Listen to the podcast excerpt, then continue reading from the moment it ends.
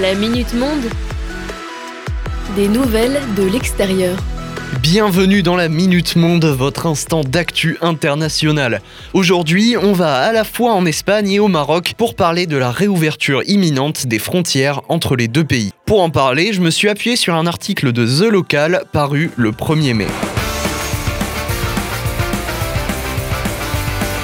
L'Espagne étend de 15 jours la fermeture de la frontière avec le Maroc afin d'assurer une réouverture progressive et ordonnée des postes frontières à Ceuta et Melilla. À ce sujet, le ministère de l'Intérieur espagnol a affirmé que les forces de police avaient été renforcées. Malgré deux semaines de fermeture supplémentaire, il faut surtout retenir qu'il s'agit là de la fin de deux années de crise. Les frontières avaient d'abord été fermées au printemps 2020 à cause de la crise sanitaire et l'étaient restées en 2021 à la suite d'une crise diplomatique entre l'Espagne et le Maroc. Pour rappel, en 2021, l'Espagne avait reçu Brahim Ghali, chef du front Polisario, groupe œuvrant en faveur de l'indépendance du Sahara occidental, qui est une ancienne colonie espagnole que le gouvernement marocain cherche à rallier. Ghali était alors en danger de mort, atteint d'une forme grave du Covid et avait été pris en charge dans un hôpital espagnol. À la suite de cela, quelques 10 000 migrants avaient traversé la frontière marocaine pour rejoindre l'Espagne, ce qui fut perçu comme une manœuvre punitive du gouvernement marocain. S'en était alors suivi une année de tension entre les deux États qui a pris fin dernièrement.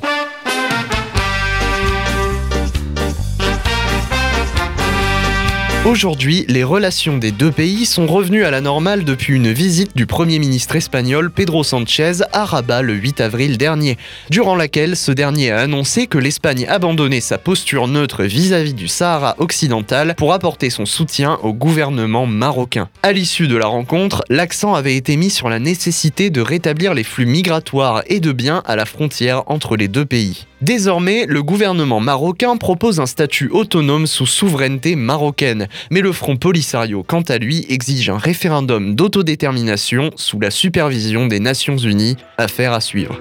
Cette Minute Monde est maintenant terminée, je vous souhaite une très bonne journée et je vous dis à demain pour la prochaine.